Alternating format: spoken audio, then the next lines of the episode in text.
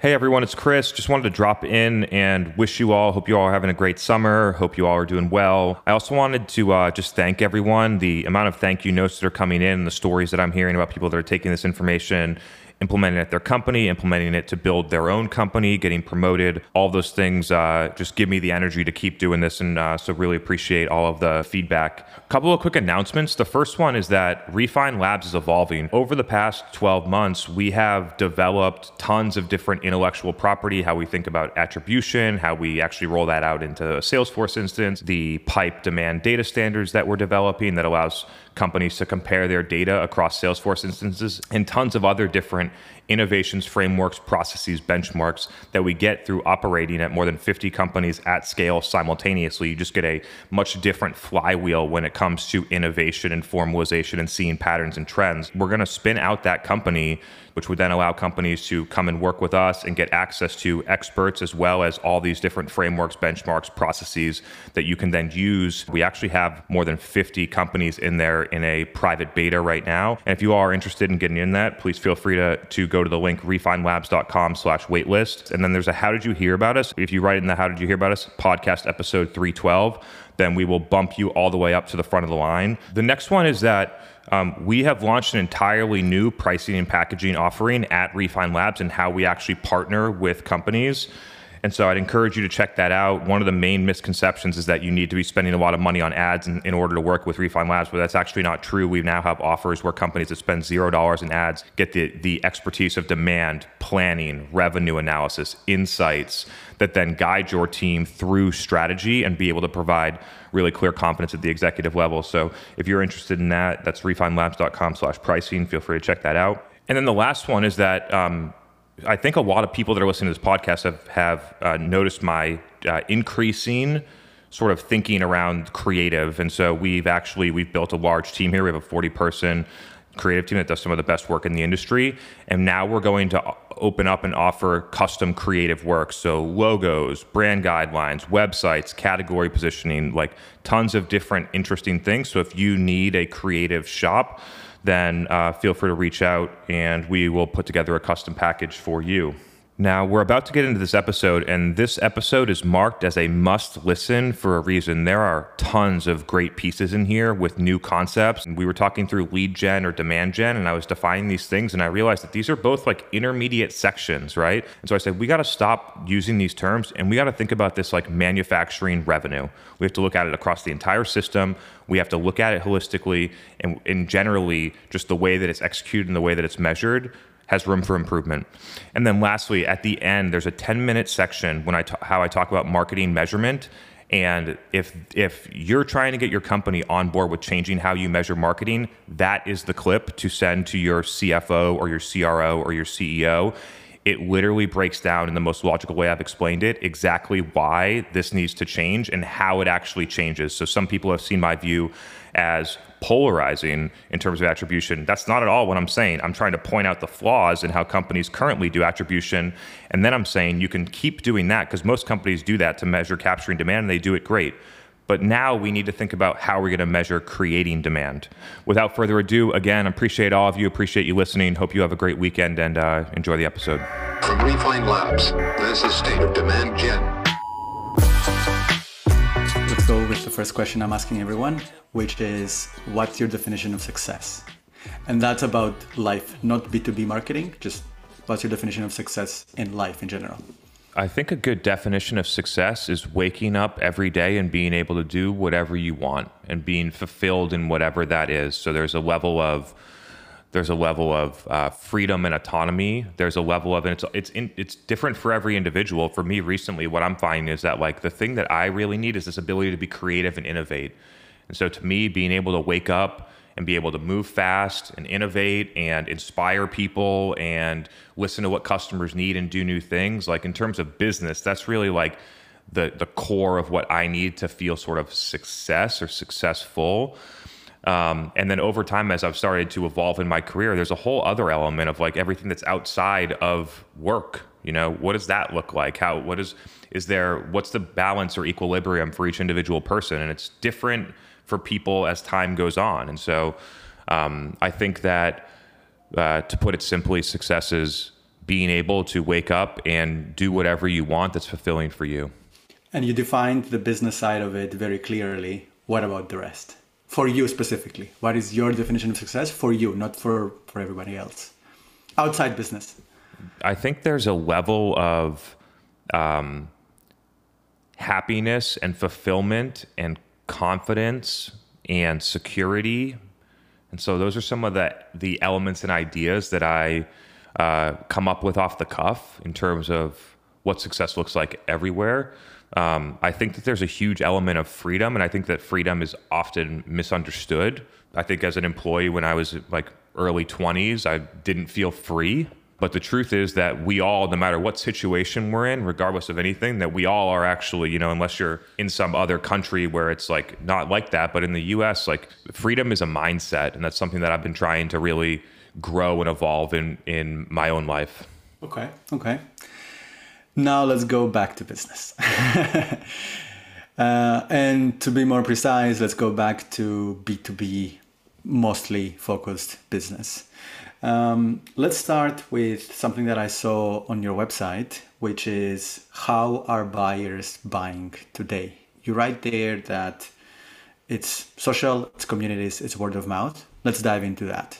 That's how B2B buyers are buying today. And to be 100% honest, that's how B2B buyers were buying in 2017 too, when I was doing this stuff, right? So just the fact that more people are recognizing that this is happening now is basically the only difference. But the effect of how buyers buy has been very consistent for the past five years. I figured this out when our when we were going out we were targeting hospitals and we surveyed people and the people said before i ever talk to your sales team i want to read all the clinical data i want to research online i want to talk to a peer that i trust that's at another facility that uses your product right and there are there was physician groups there was physician podcasts and different things like that, where people would get all of that information away from vendors in order to inform their business priorities and their purchase decisions and how they practice medicine. And so that effect is is consistent across every single dynamic and demographic, CFOs, CISOs, marketing managers, sales professionals, CEOs across the board.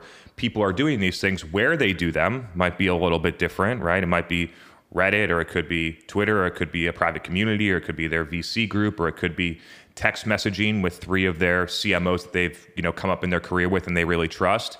All of those different scenarios are viewed and categorized as what we're calling dark social. And a dark social is a broad definition because the idea is that there are tons of different things and there are new things emerging almost every month or every year that are new outlets for for business professionals to communicate and share ideas and priorities. And so the idea of dark social, just to define it for everyone, dark meaning that it doesn't get tracked by attribution software and doesn't create intent data because those platforms have privacy policies that restrict that from sharing the data. And then social, which is scaled word of mouth created through the internet. So dark social, word of mouth channels that have been scaled through the internet where B2B buyers set priorities, discover information, evaluate products, validate decisions that don't get tracked by attribution software and don't create intent data.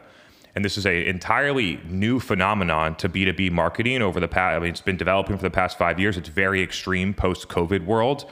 As more people moved online, this has been shifting even more. And it leaves B2B marketing strategies completely up in the air and not uh, being effective in terms of how they think about measuring marketing, what technology and tools they use. The old, outdated thinking that comes from like Web 1.0, conversion rate optimization, SEO, Google Ads, just not recognizing how different the world is and how different things that people use in order to make buying decisions. And I just think that, like, I'm trying to communicate this to people because I think it's the biggest opportunity as a marketer ever the biggest opportunity in B2B marketing ever is the fact that B2B marketers now don't need to wait for the conference in October to go and see their customers. They don't need to beg the sales team or the CSM team to introduce them to a customer so they can go and visit them. They don't need to take five months and then go and execute a market research survey with a firm in order to do that. They can go out using digital channels to engage with their direct target customers on their own to drive demand for the business and make a tremendous business impact.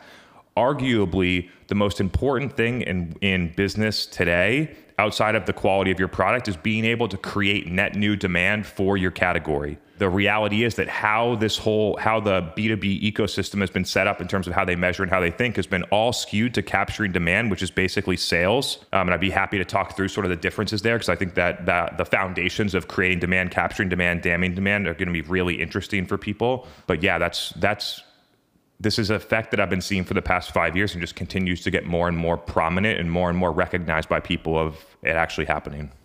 Before we dive deep into the, the details, um, I would like to focus on the problem. You mentioned the old mar- B2B marketing strategies and outdated Web 1.0 conversion rate optimization, SEO, Google AdWords let's dive into that problem. Like let's kind of analyze it a little bit to understand why is it a problem why doesn't why it doesn't work and how what you're talking about works better and why does it work better. But let's focus on what it is the old marketing b2b marketing strategy and why it doesn't work anymore. For those of the people that have been a b2b marketer for a long time i've been a b2b marketer for 10 years now and for those of you that remember back in 2012 to 2015 timeframe, your job as a marketer was basically to enable the sales team, right? It was ba- like more or less without with no disrespect because I did it too, that your job was to be the sales team's assistant. Hey, we need this brochure. Hey, can you come and help me with this meeting because this per, this physician know like un, wants to know this and I don't really understand it that well. I need an expert. Hey, can you send out an email blast? Hey, can we go and get like can we do a webinar and get some leads? Like basically just taking orders from the sales team that has been a mindset ingrained in B2B companies for the sole purpose that back in that time, sales was actually the appropriate party to create demand because of how buyers bought at that time. There was not pricing information available. There were not review sites. They did not have access to peers and communities. Most B2B professionals were not prominently using social networks in 2013 to engage with their peers. B2B vendors' digital presence was nowhere near as large. They weren't putting out content. They didn't have robust websites. They didn't enable their buyers. And so buyers that needed a solution actually were forced to buy through a sales professional. Now, given how much has changed, that that whole idea has completely flipped, but B2B companies still think about marketing in the same way. That our marketing team is here to serve our sales team. We need leads, which is con- which is email addresses we need email addresses. We need phone numbers, not recognizing that now there are contact databases where you can go and buy that. The sales team could buy that phone number for 41 cents. Or even better, your RevOps team could serve up all of the accounts that have been in market to buy from you and serve you the contacts and you could actually call people that have shown marginal interest in being in market so aka doing sales which would then allow your marketing team to stop being sales team's assistant and stop focusing on generating contact information like it was 2013 still and focus on how do we execute digitally to educate our entire market and drive demand for our category. How do we get buyers whether you're a disruptive technology, whether you're a key player, it doesn't matter. How do you get buyers that are not currently thinking about the business problems that we solve or about the opportunities that they could unlock by partnering or using us? And how do we get those buyers engaged in the message, seeing the vision, believing in those problems, can, can uh, consulting their peers to understand who else is using this, what are their successes been? Let that dark social journey be be happening. Marketing's real job is to start the dark social process, to be the trigger and the guide through that process. That is the key missing piece in B2B strategies right now that they're all sitting down waiting to do sales and what they need to figure out is how do we get more people to actually want to talk to our sales team. I hear everything. I would like to make it more practical for some people because you started talking about leads which many people compare lead generation with demand generation, and we both know that it's not even in the same. Uh, well, maybe it's in the same place area, but it's not the same thing. So let's kind of simplify why demand generation is not lead generation because I think we agree on that. I don't think you will tell me that it's the same. And because from, from what I heard you saying, the old mindset essentially is focused still on the lead generation. Let's give the leads to the sales team from marketing, and then you know hope that they will overcome the objections, which will be way more if you don't go through the content, if you don't go through the modern way of doing things. So let's talk about lead generation versus demand generation and how those two are different and which one is better in your opinion yeah i mean we're happy to talk through both of those different things and i think that both of them have varying definitions based on how like i don't think that many people would define them the same as me or the same as their peers because they're very misunderstood broadly terms. The second thing is that they're both focused on an intermediate outcome. Whether it's driving in demand generation uh, the way that i think about it it's going to be different than how other people think about it is that we are trying to create a desire in our target customers to use our product or to see the vision of where our company sees the world going. The key part in demand is create a desire, right? And by the way, just just a, a short one before you continue. That for me is marketing. That for me is not sales. Mm-hmm. But exactly, yeah, exactly. Continue. And then on the lead generation side, it's very focused on getting a quote unquote lead, in which in the modern world or the digital days is we want to get a phone number and a contact regardless of the level of intent that they have to buy, which is the problem with the entire thing of lead generation. And so when you look at these two things, demand is creating the desire, lead gen is the outcome of generating demand, but a lot of people use lead gen without the demand part and then just shortcut it and collect people for email addresses and phone numbers of people that don't want to buy. And I want to suggest, and something that I want to suggest people think about differently, instead of thinking about it as demand generation or lead generation, it's time to start thinking about it as manufacturing revenue. How does our how do we transition our marketing team or our our entire revenue team to look at this entire system and process like it was a manufacturing facility, distill it down to a science, figure out how the pieces work, and manufacture revenue. And that's, I think, like I don't know. Like I sort of at this point sort of categorize myself as a marketer, salesperson, operations person, a business person, right? And the idea of how businesses have siloed their teams and how they think about it very much like an assembly line. They don't they don't often look at it as a holistic picture. Even RevOps is siloed, right? So if you have a RevOps team, they're like only looking at sales ops and they're trying to figure out how do we get our contracts better? How do we like train our team? How do we go and get Challenger to come in here and do some training? Not looking at the fact that the reason that your sales team is not being successful is because the the people that you're feeding to them and the people that they're talking to don't have a desire to buy yet. You know what I mean? And so if you looked at this holistic, if you looked at this holistically, you'd be like, our core issue is that we don't do market. I don't even want to call it market anymore. We don't create demand effectively in the market, right? Marketing could do it.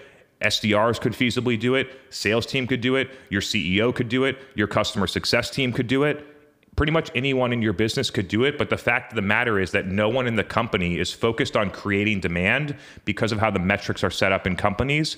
So everyone is incentivized to either do nothing or to look at the lower, the most low funnel things that are easiest to track, which is tracking the buyers that are in market. And so you just get a, you know, I would say it's less than 1% of buyers you even get a shot at when you're looking at that very small view.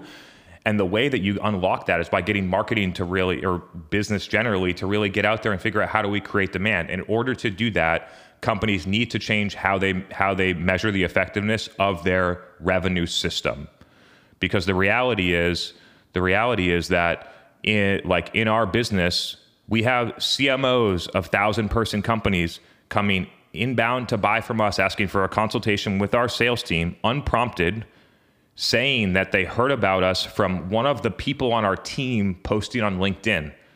You want to know how you you incentivize quote unquote employee advocacy, social selling, things like that? Figure out how to measure it appropriately so the people that are actually driving the impact see that it's happening. We don't comp those people. We don't there's nothing along with that, but they they they see the efforts and they know that it's being that it's working for the business and they know that it's helping them. And there's plenty of people out there that are working at companies that are posting on LinkedIn or doing a podcast or things like that that are driving tons of net new business for the company, and the company doesn't realize it. So, um, t- It's be, uh, it's because if they measured it the right way, they would by design value it more because they would see what's actually happening. But because they don't, they don't have the the measurement, they don't have the value. We will talk about how to measure because I think that's one of the least discussed things that can change a lot of things. And it's like the it's it's like on the background and if you actually use it, it can change a lot of things without a lot of uh, effort, as long as you once you set it up. But before we go there, you mentioned about essentially low quality leads um, and how what you call demand generation. Uh, I think uh, one of the problems it's solving is it's increasing the quality of the leads. Um, can we talk about the like? Can we simplify? what demand generation does. Like, why is the quality of the lead higher when we have demand gen instead of lead gen? Because the goal is to manufacture revenue, not to get contacts for your sales team to call. It's sort of like let me let me put it this way: um, in a traditional lead gen function, if you go into a well-funded, you know, later stage B two B software company, like a gosh, like it, pretty much anyone. I don't want to say any names, but like you go into one of those companies and you look at their lead gen programs and how they run content syndication, they run paid social and they collect 50,000 email addresses, they run Google ads and collect trash. Like there's a lot of symptoms here because they need to go out and get 150,000 leads in the year to go and say that marketing did something. Now, the way that you control for that, if you were a business leader or a revenue leader, is that you create a quality control metric on the lead. Just like if you were a manufacturing facility, think about this like your manufacturing revenue, and you're you're a manufacturing facility, and you got your suppliers bringing in your parts, and some people are bringing in plastics, and some people are bringing in boxes, and some people are bringing all this stuff, and then your job is you have to go and manufacture something, and one of your suppliers is bringing stuff in, and everything, everyone they give you is faulty. It doesn't work. You got people on the lines that you're paying hour, you're paying hourly to sit there and just throw away junk because it doesn't meet the specifications, and that's what businesses do with with lead gen. And so it like in a manufacturing facility, you'd easily look at that and you'd say, this supplier is not good. We need to go and find a new supplier because we're wasting our fucking people's time. And the fact of the matter is that B2B companies don't do that because they don't understand the hidden costs of how much time is wasted from people following up with these these people. There's the whole cost of actually running the programs, right? You need marketers to, to go and do this. You probably use agencies. You probably spend hundreds of thousands of dollars on media. Those are the the hard costs. Then look at you got 50 SDRs that are wasting their time not driving revenue. You have sales teams going and doing demos for people that don't want to buy that SDRs got on there because they got comped on the meeting. You got your entire business running a very inefficient system and it causes tons of uh, opportunity costs and, and uh, uh, hidden costs. And so that's that's a really good way to look at it. And so if you did if you looked at this like a manufacturing facility, what you would do is you would say if these leads in quotes for the listeners, if these leads don't convert to a qualified meeting or to qualified pipeline at a certain rate, then we're not going to consider it a lead anymore. It's going to, it's not going to, it's not, it doesn't hit the quality. We're going to reject this supplier and we're going to focus on the right things. And that's going to force our marketing team or our teams that are responsible for creating demand to deliver stuff that aligns with our sales team's outcomes. And so we've done, as a business, at Refine Labs, we've innovated and created something that we're calling the pipe demand data standards, which basically standardizes different parts of the funnel using win rate metrics align with sales based on the pipeline sources and the lead sources of where they're coming from, which allows companies to finally see the effect that I've been seeing in more than 100 Salesforce instances over the past three years, which is the fact that most companies get a majority of their revenue, 80% or more of their revenue that gets attributed to marketing, comes from a very small pool of their leads, which is two to five percent, and the other 95% is just noise and wasted money and time. I want to highlight two things that came to my mind. Uh, when people waste time, like the SDRs, for example, talking to low quality leads, they're wasting time. They don't even talk to them, by the way. You know what I mean? They don't even know, they don't even get yeah, responses. They, they yeah, don't even but, show up. But, but yes. when they show up, it's it's a wasted time. One thing is that you wasted the SDR's time, and it's like you know you pay them the other thing is the morale of the SDRs, uh, like job. You were saying at the beginning of this call that you want the person, like you define success as somebody who wakes up and does something that they enjoy and they feel fulfilled. And I don't think the SDR's dream job was to talk to people that are not interested uh, and try to, to convince them to, to buy something. Um, before we move on, and I want to go to this attribution stuff that you're talking because I think it's a very good um, next uh, step. I want to completely like, or even overly simplify if we have to, the like where are these let's say low quality leads come in the whole generation approach? I have some things in my mind uh, but I, I, kind of want to ask you. And like where are they coming from? And can you give examples? I, I would like to hear some examples of okay they're coming from here and they're low quality because of these things versus in the demand generation uh, approach they're coming from here and they're higher quality because the I don't know the format is different, the place is different, the approach is different, maybe the content is different, whatever. Uh, however you want to answer this question. The core difference is whether you're going to the buyer and saying, "Come have a meeting with us. Can you have a meeting with us? Can you fill out this form?" Or if the buyer's coming to you and saying, I would love to talk to your sales team. That's about as simple as it gets. And the reality is that most companies are going out to try and get them because they can't pull buyers in companies go to market instead of making the market come to them. And that's the core difference in why there are very like big companies win, Nike, Apple, things like that, because you get the market to come to you. And I think that just because of how B2B companies have built, you know, large sales teams, feet on the street is how you win. It's the same. It was the same thing in retail in the eight, like 70s, 80s, 90s too. It's how Walmart got got so big. Is that the sheer infrastructure created a competitive advantage that competitive advantage is not as powerful as it used to be, whether you have 100 different Walmart stores as distribution.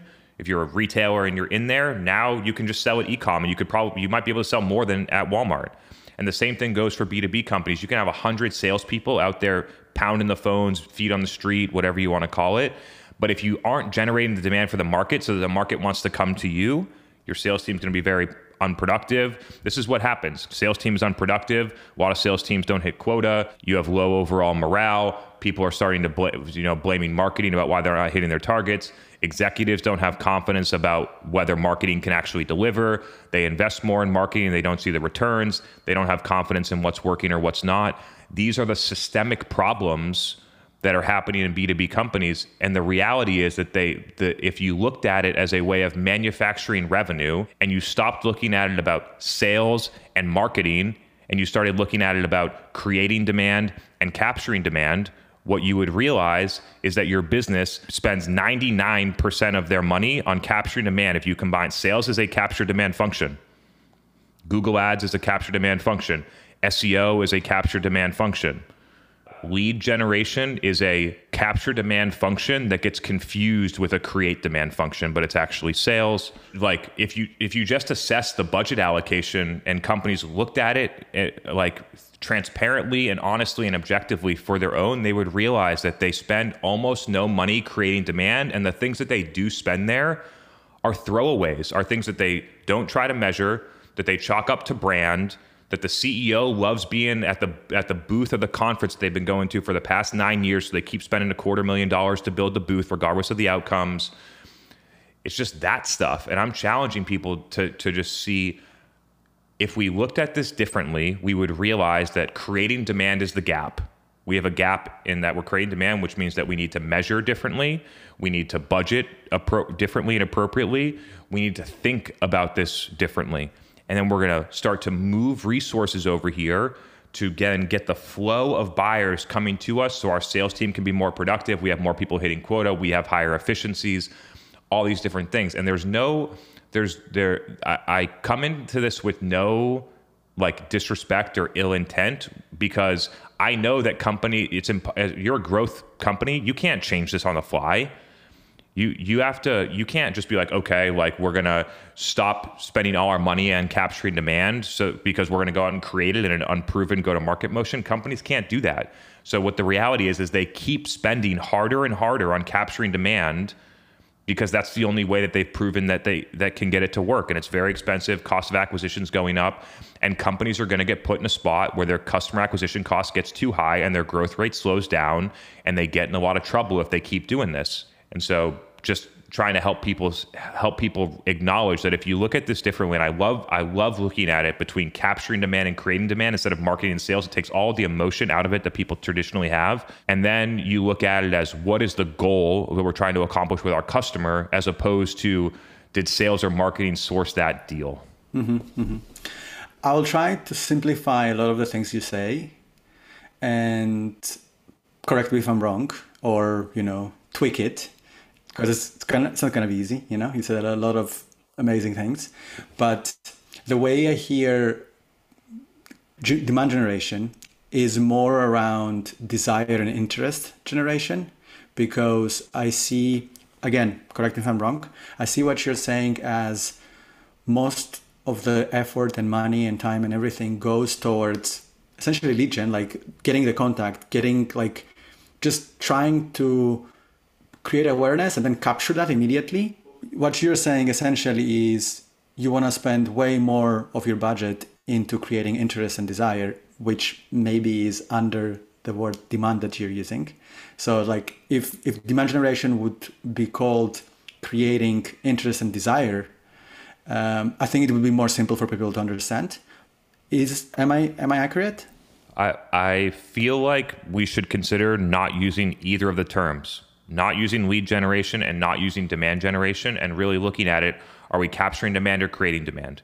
And then it becomes it becomes uh, i think a lot more simple for people and then creating demand is the interest desire you know and then what's the trigger for a buyer that then moves from i have interest to i want to buy and companies continue to try to artificially accelerate that process by injecting sales too early.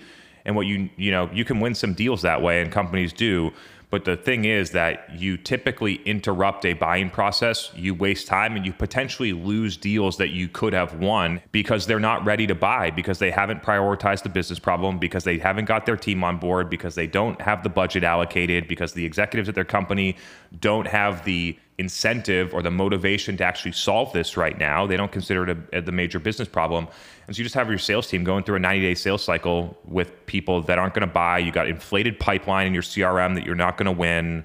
Let's talk about creating demand, uh, Chris. You mentioned already a few things about desire and interest creation. Let's make it a little bit simple for somebody like that they can hear what you're going to say and then take that and be like, okay, so if I need to create interest, maybe I'll create content. If I need to create desire, maybe I'll create this kind of content.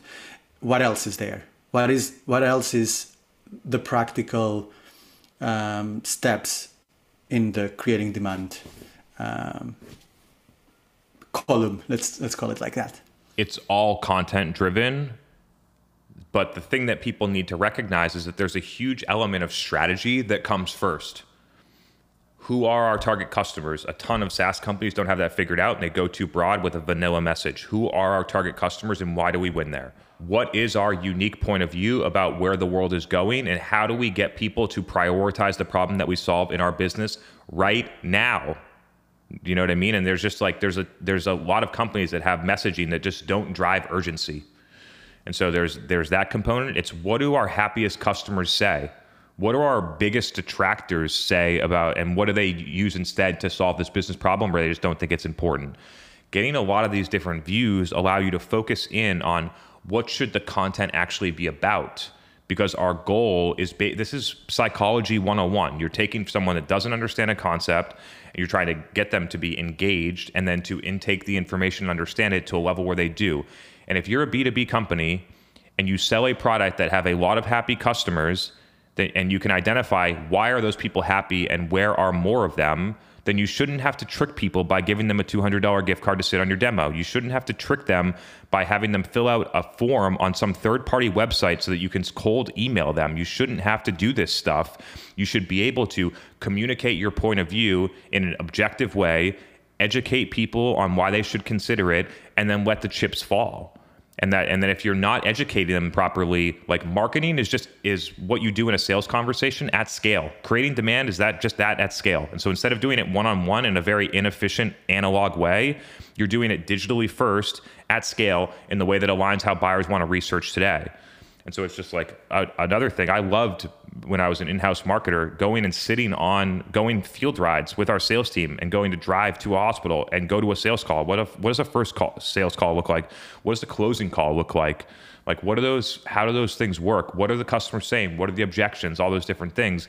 And that that allows me to go and take that information that Johnny in the San Diego territory was working on. I can go and take that and instead of just giving it to Rady Children's Hospital, I can give it to every hospital in the country at, at scale at once. So I think that there's just a there's an element of efficiency. Like some companies are complaining about like you know whatever the the rising cost of ads or the rising cost of any you know anything, and then you're like, did you do you, do you know how much it costs you like overall for your salesperson to do a 30 minute demo? It's not just the salesperson's cost. It's not just their benefits or their raw labor. It's the SDR that had to get the person there. It's the blended marketing costs across all of the meetings that you set in order to get there. You're talking five to ten thousand dollars for that meeting usually. And you could, and then you could go and take that. And instead of having one salesperson communicate that one message that cost you five or ten thousand dollars, you could take marketing dollars educate, take those things, create it into content, run it against the entire account or the entire market, however you want to, however you want to do it, at a fraction of the cost in a much more highly effective and scalable way. And so it's just it's it's just rebalancing. It's just and then there's a there's an element of you got to figure out like there's a there's a uh, a saying that goes I think it's from Tom Goodwin that was like the he basically the Heathrow Airport is like messed up. I don't know. I, when I fly through it, I think it's fine, but apparently it's messed up. But you can't just shut down the Heathrow airport. People need to fly through there. So what you have to do is you actually go build another airport while this one is maintaining, and then you have to transition it over. And so what companies should do is they should figure out we got to figure out how to build the next airport that works in the 20 in the decade of 2020s. And then once we build that, then we can think about how we slow down the flights that are coming into our first airport in Heathrow and then we can start to rebalance. But you can't you can't stop the flights until you have an, another place for the planes to land. Now that we're thinking about this as demand uh, demand creation and demand capture, actually let's go a little bit deeper into de- demand capture before I go to the to the next place. So I think it's pretty straightforward now how we create demand. I'll succinctly do it right here. Getting uh, your target customers who do not have an interest and have not shown intent in buying and getting them to a level where they have intent to yeah. buy. Okay, that's that's actually a very good uh, simplification of it. Um, now that they're interested because of all of those things, now that they they want to find out more, we're talking about again what you've mentioned before of like pulling them instead of pushing or like getting after them. They're coming to you. Let's talk about how do you go about capturing that demand? Maybe with some examples as well. Totally. So, um, to fully fit into the definition, it's when buyers show intent to buy, your goal is to capture them and convert them into revenue right and so there's an and there's an element here when you get into this like especially with enterprise sales teams and b2b companies or maybe you have a plg and you have a sales motion that you actually have a digital version of capturing demand and you have an analog version of capturing demand. And I'm intentionally staying away from the sales and marketing thing just to explain this, which is that there's a digital version where there's buyers looking on the internet where currently your marketing team focuses on capturing them through channels like Google search, paid or organic. They come, you know, to your website through direct traffic. They find you through LinkedIn, click on your profile, company profile, click on your website, fill out a form, something like that there's a way where buyers are looking online where they're demonstrating intent and they go to certain places when they have intent to buy and then your job is to capture them whether they're looking for your company or they're looking for your category or they're looking for a parallel category that you could upend or disrupt or replace. Your job is to get them to recognize that you're the solution and get them in. There's also an analog part of this process when you have an enterprise sales team which is that once you actually get them in. Maybe you don't have an e-commerce transaction, you don't have a PLG free trial motion, or you don't, you know, something like that, where then there's a handoff between the digital version the buyer says, I am looking to buy this stuff right now, and then you pass it to the salesperson. And sales is a capture demand function. And then the salesperson will go through a sales process in order to sell it. And in that side, the stream of those people with intent could come from a digital channel like the ones that I just mentioned, right? So it could come through a digital channel, go to the salesperson. You could get it through intent data. Then the salesperson actually makes the call or it comes through an SDR. You could get sourced through maybe sales goes to an event. They set up a little table and some people fill out, and then some people get there for sales in another analog way. Partner networks that get passed to sale, you know, referred to sales. You got all these different sources of information. Um, and then it's just like whether or not you're able to convert them. So you got a digital version, which is typically like it's viewed as marketing right now, but it's really digital sales. Like running Google search is sales, not marketing. Um, and then you have an analog version, which is that the salesperson is also trying to capture demand simultaneously. And so, just the way that it funnels in most B2B companies is just linear, like it goes from digital to sales, but it really should be looked at as one specific thing where digital is one input to capture demand, but you also use other ones to capture demand as well. And when you look at it that way, if you say, okay, we have this version coming from high intent website conversions, which we call pipe, pipe conversions, we have our events, we have our low low intent MQL model where we're getting content syndication and blah blah blah. We have our partner network, and then you look at all those different sources individually and you say which ones are contributing high efficiency revenue for our business and you look at that objectively and then you plan your budget and your allocation and your strategy around what is capturing the demand also considering that you need to create demand strategy and budget allocation there. So it's like it's just being a little bit companies are just looking at this like sales and marketing just being a little bit more thoughtful on what are the actual goals of these functions today and trying to redefine and redraw the lines of where where the function plays or even think like thinking about them less as a function i think is really the take. It's been weird. I haven't talked about this before um, on a podcast before but i i love the idea of sort of stripping out this idea of sales and marketing and looking at it in a different way. It causes a ton of friction and it's not helpful for businesses anymore and so i think that they're and if you did that then like you'd look at it differently. Your sales team would be in the capture demand bucket. I would argue the SDRs belong in that in the capture demand bucket. You got digital salespeople that work currently work on your marketing team that would be in the capture demand bucket. And you got to have create demand people. You got to have people that have subject matter expertise, that have credibility with your buyers, that understand social, that are involved in communities, that can put on incredible events, that can do things with the right intent they know their place in the revenue system and they do it with the right intent based on where they are right? Because companies just look at it as one thing, everyone's in sales mode and all your buyers know it. So, so far, Chris, you have been talking about all of these things from our point of view, from the point of view of the CEO, the, the salesperson, the marketer, whoever is responsible for that. Meaning, we look at it, let's say, from the final perspective, from the capture uh, demand and create demand. Can you walk me through how does this look like from the customer journey. Like you're the customer, make up an example, whatever you want, and you go through this customer journey and you're like, okay, here is the creating demand, here is the capture demand side of things. I'll cover two different examples. The first one is that um, there, there's a, CMO that is currently a Refine Labs customer. Three years ago, they weren't.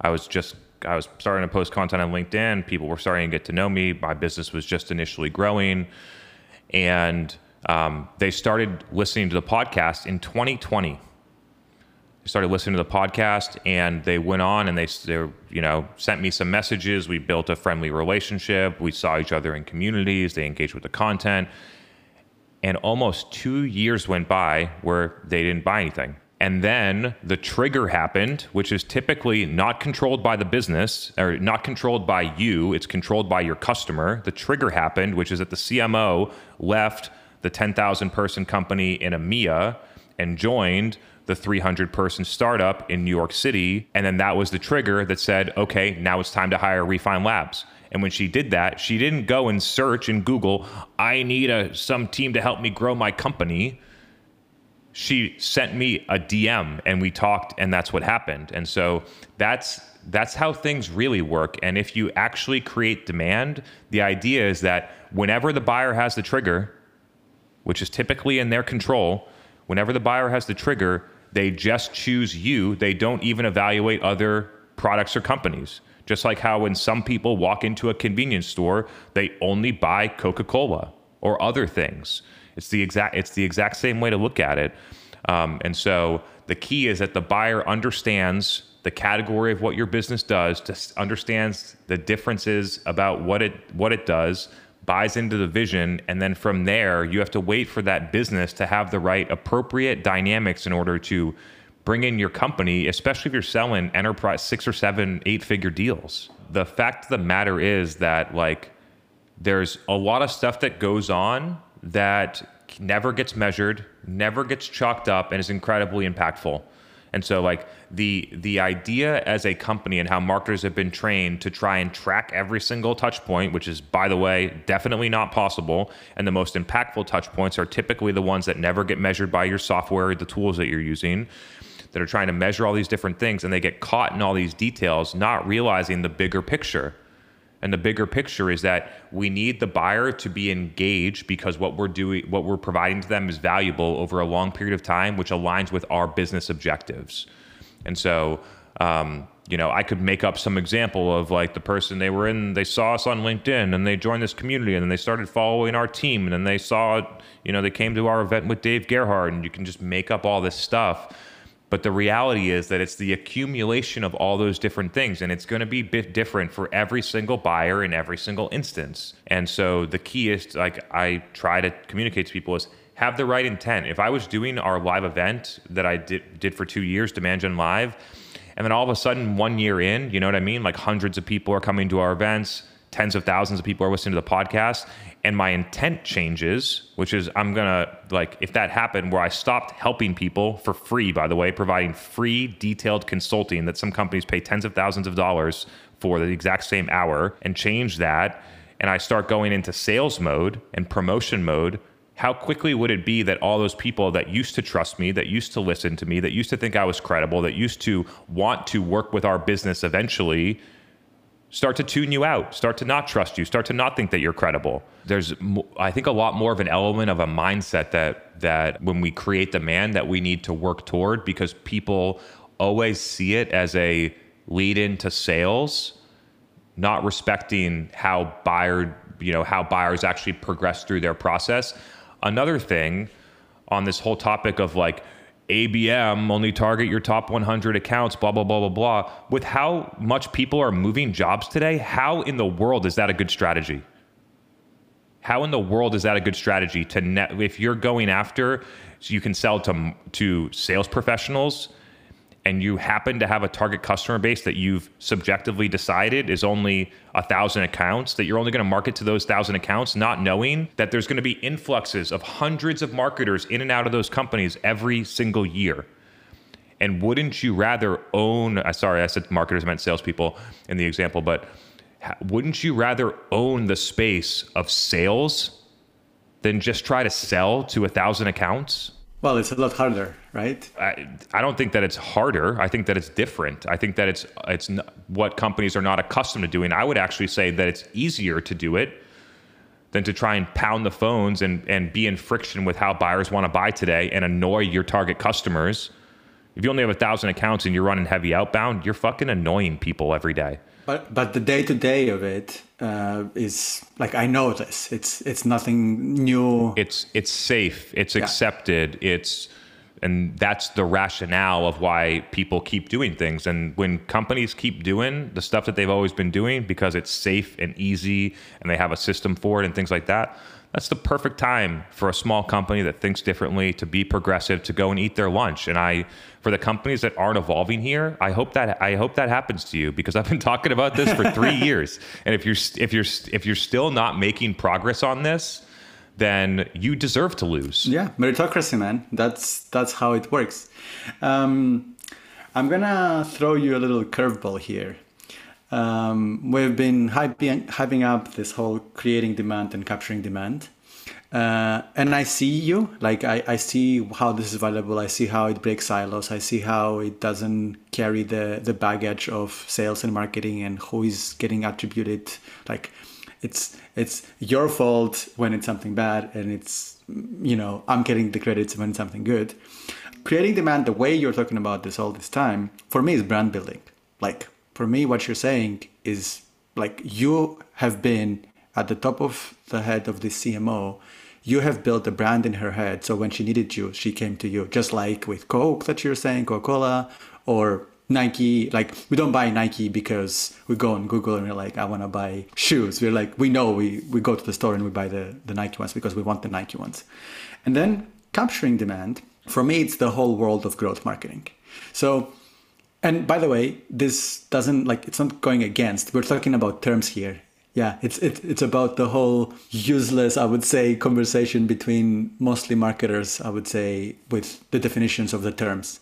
But would you say would you say that creating demand would be brand building and capturing demand would be growth marketing? Because that's how I see it. I think that uh, brand building is a sub function of creating demand. Nice. I would and, do it the other way around. But yeah. Let's so let's talk through. Before you ever go and buy Nikes, you have to decide that you want shoes. Mm-hmm. And so if you don't need shoes, then you would never think about buying Nike, right? So the brand actually comes after the category. And so you have this entire thing about like, I need people to buy into the idea like 2019 was rolling around. Like companies weren't thinking about lead gen versus demand gen. Companies weren't thinking that their attribution systems weren't effectively working. Companies weren't thinking about dark social and what that means for their business and their customers. These are concepts and ideas that are true that we've wrapped packaging around so that people understand them and can clearly use them which then created the lead in for companies to consider my company, right? And so I, I see these as sub functions where you need to get someone to buy into the type of company that you are. You have to design what type of company you actually are, right? So, the first thing, design what type of company you actually are. You want to be a commodity player in the CRM market? Be my guest. You want to think about how. And good luck. yeah, and good, yeah, seriously, and good luck. Or you want to think about how are we going to go and get instead of making it a, a, the 150th Me Too product in the CRM category, how are we going to go out there, collect customer insights, design a product and a company and a vision and a roadmap that meets customer needs today that's highly differentiated that we build a new category around then we create demand for that category so people that used to want to buy x now want to buy y right? So you ship you you move demand from one thing to another, just like from forms to chatbots and all the other times that this happened. You move demand over there, and then you're the brand that's sitting in plain sight and the product. So I sort of I, I like thinking about it in like that sort of process solely because of the fact that like I'm not I don't care how much Drift markets their brand. I'm not in the market to buy a chatbot. I'm not in the market to buy their product, right? So no matter how hard they market that, you know, if you're a big company, oh, like we help the environment and we had this great employee event and all these different things. If I don't want to buy your product, then I'm like, those things are nice. It might make me think something about you, but it's unlikely to drive a business outcome that you're looking for. But when you will want the chatbot, this is the whole game here because maybe you want, but if you or if somebody uh, asks you, like, hey, I'm looking into chatbots, this is when the whole. What's your no, not quite. Okay, this is going to okay. be fun. It's going to be helpful Let's for go. people. Yeah. The problem is that I don't want a chatbot. You know what I mean? And so Drift, instead of saying, hey, we're Drift, blah, blah, blah, blah, they need to get me to want to buy the category. And they're not doing it. Like their their their marketing has been pretty like I, I haven't heard anything from them in years. You know what I mean? And so like if they want to be successful, they need to go out there and teach marketers about why they need to use these things now because there was an inflection point There where people use them they and then it's it's declining from what I can see. I go on websites and I don't see this shit anymore because it's really it's annoying, yeah. right? And so they got to re they have to like rethink their product. And I'm not over here doing a consulting session for Drift. I could do this on any company, but like that it's an example that shows that like until somebody shows me why a good use case for why I would use a chatbot, I'm never going to consider Drift. And then you can be you can either be the company, right? As the company, you can create demand, which is the most powerful position that you can be in is you have control over the amount of net new buyers that are entering buying cycles at any point, or you can sit there and wait and hope that one of my colleagues tells me about how their new use case for this chatbot is working, where you have no control over the demand. You have no control over what companies being recommended. A lot of companies are doing that right now. They're living off the demand that's created through dark social word of mouth channels, but not driving it. Mm-hmm. Okay, I see your your perspective here. And by the way, yeah, it's it's semantics. It, by the way, no, no, yeah. no, it's very important because. Uh, one thing that you said here about you know chatbots being annoying, it's it's objective. Uh, you know, it's. I don't fully agree, but I also don't disagree. Uh, to to be to, and usually yep. I have a very uh, hard stance. So usually I would either agree or disagree with you. Uh, okay. but uh, yeah, I, okay. Now I see how you're defining demand, uh, creating demand differently to brand building because you're creating demand for the category, um, which is beyond. Uh, it, it's different than brand building only. Um, okay, good. Let's talk about attribution because you talked a lot about IP creation at the at the very beginning, uh, and then you mentioned a lot about touch points. Actually, you didn't mention a lot, but I've heard. Uh, that's my interpretation of what you said. Um, like you create IP through a lot of touch points fr- from my point of view, uh, which helps with brand building. But that's a let's not go there. Um, but how do we measure all these things? Because measuring ROI and like the typical Facebook ads, how much did we spend, how much did we make is pretty straightforward and easy, like the performance marketing stuff. But measuring demand creation um, is not as easy and straightforward, or is not a very common idea uh, in the B2B yeah, world. Uh, just one point on on the IP, like my company creates intellectual property that can be an asset for businesses through the execution at scale of more than 100 B2B companies over the past two and a half, three years. And so it's not about necessarily the touch points or attribution. It's that we're coming up with net new concepts, ideas, frameworks, benchmarks, processes that help companies be more successful because of our scale and how we operate. And when you look at how companies do this internally, they do an experiment with an N of one. They just do an experiment on themselves right? And when you just do an experiment inside of your own company, it's prone to, you know, data analysis measurements, it's prone to not having enough time, it's prone to biases inside of your business or inside of your industry or something like that. It's prone to uh, not being executed properly. So you you're doing this experiment that feels scientific but is very much art. But when you pull that out and it goes from you're doing this little experiment in your company to there are 50 companies running a, a similar experiment with san- standardized measurements that you know when it says pipeline that all 50 companies are defining pipeline in the same way then you see patterns. Then you do science. Then you run data science and you say okay like we're seeing these trends over here or you know everyone's pipeline is down in the first week of the quarter like it's not about it's not marketing's fault the pipeline's down in your business. Like if you were an n of one you might think that marketing's not working when pipeline goes down in the first week. When you look at it over 50 companies you can see oh this is a market trend. You know 89% of companies have their pipeline down. And that's what my company is focused on advancing now is that if you look at it at a broader scale across a larger data set not data sets of users or leads a data set of companies and looking at it holistically, not against like what's the conversion rate on this landing page, looking at it against the entire revenue process against revenue, you can you can advance the science of manufacturing revenue simply by just doing it in a more effective way. Medicine did the same thing. In the 19 early 1900s, doctors just like did basically did experiments on people and the and the the, the quality of doctor drove the outcome and then over time, they realized, hey, like actually, what we need to do is we need to get a bunch of people in this room. We need to do this in a standardized way. We need to have the right set of measurements so that we can advance the science. So that, and then medicine has gone through an incredible amount of advancement over the past almost 100 years since that happened. And so I'm, I'm proposing that marketing go through a similar process where right now it's anecdotal, there's no standardized measurement.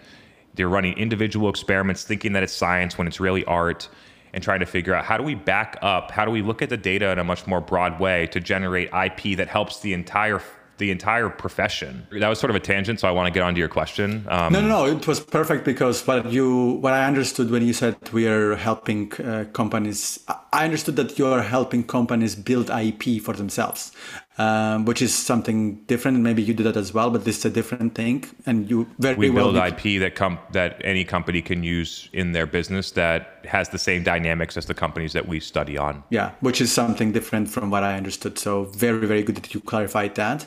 Uh, I want to challenge it a little bit though, uh, just just for the sake of the conversation. Please, yeah, it'll be fun. Yeah. you mentioned like across 50 companies versus like you know one company on its own. I would disagree with that saying it's about the amount of data points. You know if that company is google or apple they have more data points than you know the 50 companies that uh, you're working with that have less data points. Meaning for me it's not about the variety of the businesses but it's the um, the, the data points because facebook uh, not sorry google and apple have essentially i don't know a thousand different um, uh, categories and verticals, like they can test that. Now, uh, different industries would be a different conversation. If you want to test something and validate something uh, that has in completely different industries, and I see the value of one company that doesn't have a lot of data points, and then you go uh, and you're like, okay, you have I don't know a million data points, and now we have 50 million. Obviously, the patterns and everything you said will be more obvious on the 50 um, but then you can have Salesforce, which probably has more data points than 50 B2B companies combined, right? It's it's it's still an art. Like in your instance, it's still an art. You know what I mean? It's the idea that like if you're a doctor do like treating a patient and that patient gets better when you treat them, and you then you assume that that treatment is going to make all patients better. It's not right. It's a it's an anecdote. It's a sample. I mean, but if you have a but if you have a million patients, the idea is that it, the bias that's introduced from just having one set, like one physician doing it or one company doing it, is that that's it can it's what's happening right now. And then you have companies out there. I read it in Rev pavilion and i read it in dave gerhardt's community. I read them everywhere. I read them on linkedin all, all the places. You don't believe in this? Here's what we did. And we measured it and our website traffic went up by 37% and our we got you know 5000 leads and woo blah blah blah and then you got people out there that maybe don't define lead the right way, maybe are trying to optimize for revenue, not leads. There's so many different dynamics that the anecdote that just then gets to try to get transferred to another company is not repeatable. And that's the only way that marketing innovation is happening right now is through these micro anecdotes from one company to another that are typically non-transferable. And so when you look at it at a set of 50 companies, you can you can have a lot more confidence, right? If you just think about the statistics, you can have a lot more confidence that if this worked at 40 companies to drive revenue and we're seeing that in either a standardized way to do attribution or a standardized way to do this, then we can deduce that this will, and then you could even go even further and say, okay, these 40 companies, what's similar about them? Why didn't it work for the 10 companies? Was it just like, was it standard deviation? Was there a reason? You could start to do more of the science. So that's sort of my, I think it, it, uh, technically both can work, but the degree of confidence should be much higher, right? And the second thing is like you gave the Salesforce example. I, I interact with pretty much every company that tries to run the Salesforce playbook at their 100 person company and it fails completely because you're not Salesforce. you know what I mean? exactly. Yeah. yeah. yeah. Yeah. I agree with you. When you're not Salesforce, of course, you, you cannot do that. Um, but yeah, I, I see now what you're saying. So essentially, if we think about it from a growth marketing perspective, which is my my my perspective, is you get way better experiments to run because you have extracted them like these ideas to run these experiments are coming from way more data points, way more different angles, way more businesses versus but you still need to run them for your business because you, it doesn't You still need to do both. There's still an art and a science, but right now there if you if you define science as large scale company sizes. There's none of that happening right now. And there are some things that are like, you know, op, do this to your landing page and your conversion rate will get better that are stuck points that were created in 2012 that marketers still use in their head, not ever challenging that that whether that point is right or not. And so there's an element of like like myth busting could be like one big thing, but there's another thing of like here's a blanket assumption proven by data, just like the idea that if you treat a pa- patient that has a, you know, whatever, and you treat them with this thing, then, you know, 90, you know, 95% confidence interval, they're going to get better. You could have the exact same statistical confidence to make that move, which right now executives don't have. They have no statistical confidence. So this is a good, I'm trying to show that this is a good thing for in-house teams, right? Then you can go back and you can say, here's this thing. They ran it at 40 companies. We've been trying to say that we've wanted to do this podcast for three years now. And now here's the data. Here's how to, here's how we're going to do it. Here's how we're going to measure it. Here's what we expect for outcomes. Let's go. And so there's an there's an element of comp, especially at the executive level. I find that mark there's marketing and sales alignment issues, but there's a lot of just like marketing being stuck issues, like stuck in the same revolving things and not innovating, solely driven by how the executives at the company think about and decide to measure the success of marketing. And so there's like just hope like through IP and scale, hoping to show all of these very smart, very talented executives just a different angle about how it works today. I think I would like to end the podcast on the attribution and how we measure things. Yeah, I love that. Yeah, before we go, because I think that's that's um, uh, one of the best first steps to redefine, essentially redefining success, redefining how you will promote people, how you will give them bonuses and stuff like that. But before we go there, you mentioned the like do this on your landing page. It's to convert ten years old uh, little experiment somebody ran on like I don't know five thousand people traffic. Um, yeah. One of those. And it assumes filling out the form is success, which is not true. yep. And one of those things that I kind of want to bring it up, I don't know if you have any data points on that, uh, is the whole concept of uh, 999, 997, or like nine, pricing. Essentially, um, we have accepted that. And as far as I know, there is no proper um, experiment done around it that proves that 1999 converts better than 20. Like there is no actual data driven experiment with a good amount of uh, data across different industries, across different products, and so on that proves this point but we have accepted that and we are using it. And that was uh, it's interesting because as you, uh, I don't have any insights onto how this came about, but my guess is that this stuff started in like the early 1900s, if not earlier, right? When cents mattered a lot more. you know what I mean? It's there's not that many people that are pinching pennies the same way that they did in, in during you know prohibition in the 1920s it's the exact same thing right now you just have old ideas that have never been challenged that still exist in marketing and I'm here to challenge them. I'm here to help marketers break out of these things. I'm here, so that's what I'm here for. What is your personal, let's say, taste before we go to the attribution? When I see 1999 or 1999, I'm like, okay, like, do you think I'm a fool or whatever? Like, I, I don't like it. I don't like seeing it. I personally don't care. You don't care? Okay. It's whatever. No. I, I feel like you treat your customer, your potential customer, as somebody that would be tricked from something like that. I feel like it's almost an insult to their to their. Uh... Never thought about it like that. I mean, on on your level, if you're buying B two B stuff and it's like I don't know. 30k or 29,999 I'm like yeah right I'm with you there for sure the higher the the size of the of the deal the less likely is for people to actually follow this tactic because it's yeah it's i think it's stupid. But anyway let's talk about attribution. Let's um, let's go to this place that i believe many companies can start by redefining that. You mentioned this example of uh, a new airport because I, I agree with you. It's, it's not really possible to just move from one to another overnight. So how do we start this? And how do we change? Like, what is the current attribution models that you have seen that are outdated and don't work? And what do you propose instead?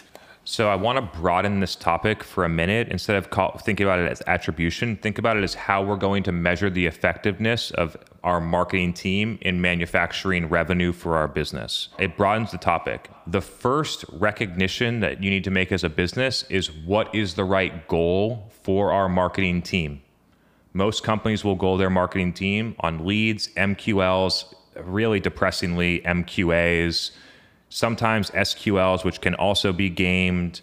Like basically a bunch of different metrics that have no quality control to alignment to actual sales teams' outcomes. So there are ways that, and marketers are very smart and they're going to figure out, okay, I can figure out how to deliver 5,000 leads and never pay attention to anything else. And so in terms of the goal, what we found in, or, in terms of driving alignment with your business in terms of manufacturing revenue is that you need to score your marketing team on pipeline that has a consistent win rate. And so what we're doing is that you the pipeline needs to win at greater than 25%. We call that hero pipeline, which will eliminate MQAs, leads, SQLs, demo gift card, like get, giving away a gift card for a demo, content syndication. Most Google search will get eliminated through that. So you just see a you you when you change the goal from leads to things that matter for the business, like pipeline that wins at a consistent rate, immediately the mindset has to change because the what success used to be and where you were succeeding while your sales team was failing now makes you fail too, which is the way that it should be. And so the first the first thing is that you need to get the two the if you're going to look at them as two functions still, you need to get the two functions aligned that if one isn't going to hit their target, then neither of them are. That's step one. It's is getting aligned on the goals, and just the simply the way that companies think about and decide to measure by design drives misalignment between these two teams. There's nothing else to say, and it's a, it's a problem with the executive level, and that's it. So you gotta you have to change the goal, and then if you if you move it over there, the next step is to acknowledge that there are two or multiple parts of a revenue machine. You need to create the demand, and you need to capture the demand. And then when you look at it in that lens, what you realize is that, oh, our entire attribution system is built around capturing demand and measuring demand capture programs, channels, things like that. Things that are transactional, direct response, leading to a sales conversation, completely measurable within intent channels, things like that. And then what happens is that when you do that, when you put your team in a position where they have to create demand, they create demand with the handcuffs on that it needs to be measured like demand capture, which is why it doesn't work. And so the current like however your business wants to do the the the attribution for capturing demand, honestly, most companies are probably they got it right. They got it right enough, which is like they they can measure that effectively. The problem is that they they put their marketing team on that measurement when they should have their marketing team scored on a measurement that also focuses on on creating demand. So from there, you recognize, okay, we have a gap in measurement. It's not that what we're doing right now is wrong or that we should rip it out or that we should give up on it or we should change from a W shape to a U shape or all the dumb shit that people debate. It's recognizing that software based attribution does not effectively measure capturing demand channels or, or sorry, creating demand channels or all of the elements of dark social. Word of mouth, social networks, podcasts, comments inside of a TikTok going to an event that's not hosted by your company, get hearing about it from a CMO, seeing me, you know, your CEO sees me speak in a conference in Belgium. There's no tracking to any of this stuff, but it's very impactful. And you have to you have to acknowledge that we have a measurement gap. We have a gap in measurement that's preventing our business from moving forward and being more successful. We need to fill this gap. And so we we've developed intellectual property, we call it hybrid attribution that you keep using the same system you're using for capturing demand. And we actually have plenty of recommendations of how to do that better using a proprietary process we have called Split the Funnel that'll basically show you all the capture demand channels that are wasting your money and your sales team's time, and you should just cut them.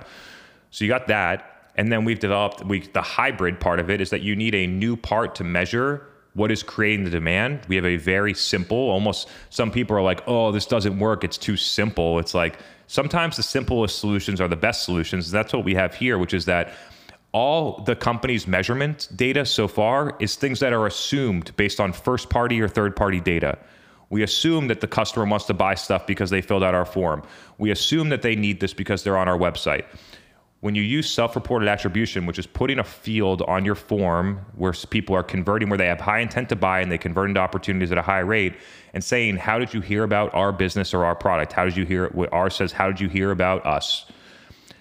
And then the only buyers that are passing through that are converting to meetings with our sales team at like 80 or 90 percent. So I'm, we're not collecting a bunch of garbage here. This is good stuff. And people will go in, and some people will write a paragraph of say, "I heard about you and Dave Gerhardt's Facebook group, and then I started following your CEO, and then I saw you know Todd on TikTok, and now I'm ready to like learn about working with you." Some people will just say LinkedIn or podcast.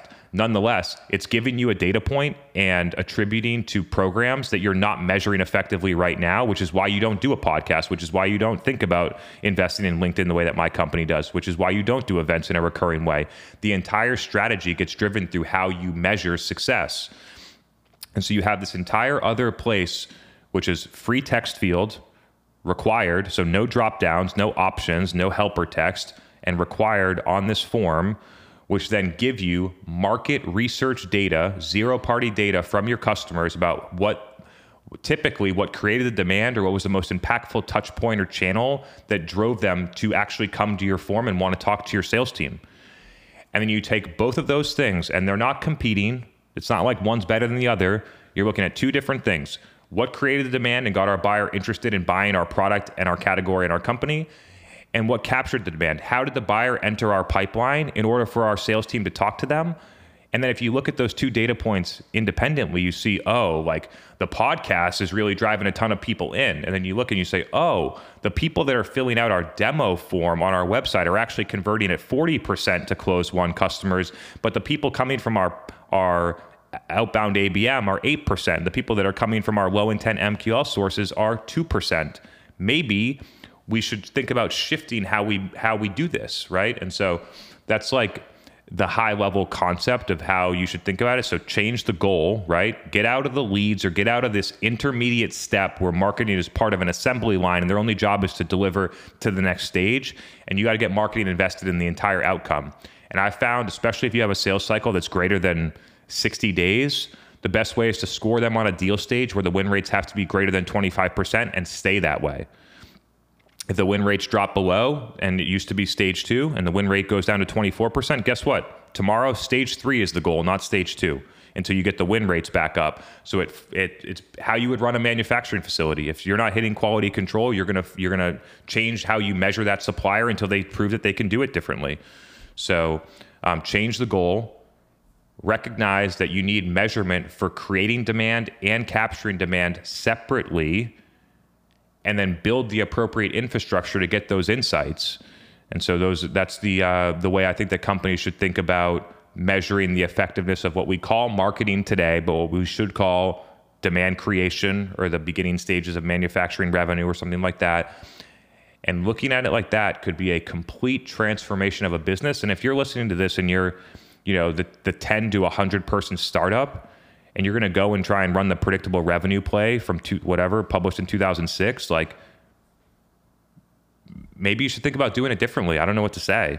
So there's like there's there's elements here of the idea that the the way that this stuff works has changed because of buyers, right? The only the only reason that I'm talking about this stuff and the only reason that it matters and the only reason why companies that listen to us and use it, whether they work with us or not, if they listen to us and use the information, get better results and send me notes is because it's right because it aligns with what their customers want. It works. It's how people want to be sold, which is not they're not. It's how how people want to buy. Yes. yes that's exactly. why I, I put it like that because people I know people yeah. don't want to be sold and they come to you, uh, and that's why that works better than somebody cold calling you and annoying you essentially. It's pull push everything we discussed. Great. I think we we need to work in wrapping up. Um, yeah, how, I think so. How do how does somebody start? How, how does somebody start this process? Like you, you mentioned, let's stay into the capturing demand and creating demand. Um, how, like, what is the first step for somebody to consider, and how they should think about it? Whether they are hundred people or thousand people or ten thousand people the the first step that you should do is you should go and talk to 25 of your current customers that pay you that are the highest usage or high most successful or highest paying however you decide. And then you should go and talk to 25 and I'm arbitrary numbers you decide what you need but at least 7 you go and talk to 25 people that are your lowest end customers that either pay you the least or use the least have the highest churn rate something like that. You see what the differences are you go out to the market and you understand okay how do customers that are not our how do how are prospective customers that are not paying us money right now how do those people prefer to buy? Do qualitative research then using the qualitative research which is broad and open-ended to inform quantitative research. Then you could do a survey you could do other things which then will give you a good sense about how your customer wants to buy and that is step 1 it's so crazy how many people skip that and they get right into the tactics and like so there's key elements like if you go and do this to your buyers you'll find things that are unique to that customer that give you a massive competitive advantage when we were in this medical when we, i was we were selling into hospitals the insight that before the customer ever wanted to talk to our sales team they wanted to talk to a peer at another facility that they trust that uses our product before fundamentally changes your entire go to market strategy. You got 50 sales reps, you got 10 SDRs, you got a marketing team, you got 30, 40 million dollars being spent on your commercial team.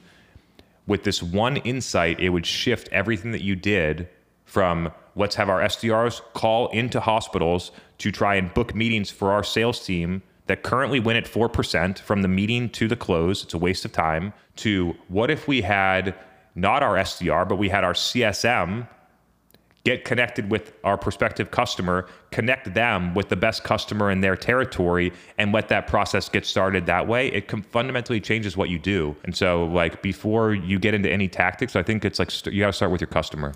I love this, and I love how simple it sounds. It's a little bit harder in practice, um, but it's something that you don't need 10 years experience to to do it right like talking to a customer mm-hmm. understanding them it's a very basic human um, how to call it human behavior skill if you yeah. if you're a good listener you can do that maybe read uh, the mom test i don't know if you know this chris but the mom test essentially is a great book into doing what you just said Fantastic. I love this. I don't know how you feel about the episode, but I think there is a lot of value in it. And um, we touched some things that are very interesting. And yeah, it was a great, great conversation. If anyone uh, would love to, uh, like to, you know, connect with me or learn more or engage or, or whatever, the State of Demand Gen podcast is uh, is available on Apple, Spotify, and other podcast platforms. My uh, my LinkedIn handle is Chris Walker one seven one. And uh, if you're listening to this and you loved it, would love to shoot me a note on on LinkedIn and let me know why. And if you didn't like it or you thought some points, I, I would also love that too because the customer insights, whether they're positive or negative, or insights nonetheless, and help me adjust my strategy. So um, whether positive or negative, would love to hear from you. Fantastic. I was going to ask you that, but but you did it already. So fantastic. Thanks a lot for your time, Chris. I'll I'll see you on LinkedIn in the DMs, in the emails. Um, and uh, keep in touch. Thanks, Jacob. Thanks a lot. I really appreciate your time. Man. Catch you soon, man. Bye.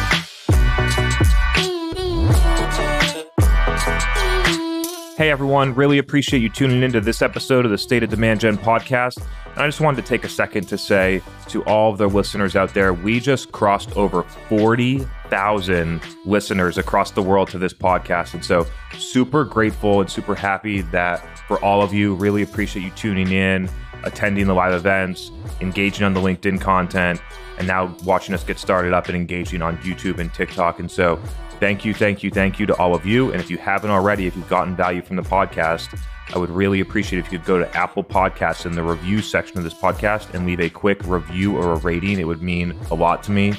Thank you very much, and we'll see you for the next episode.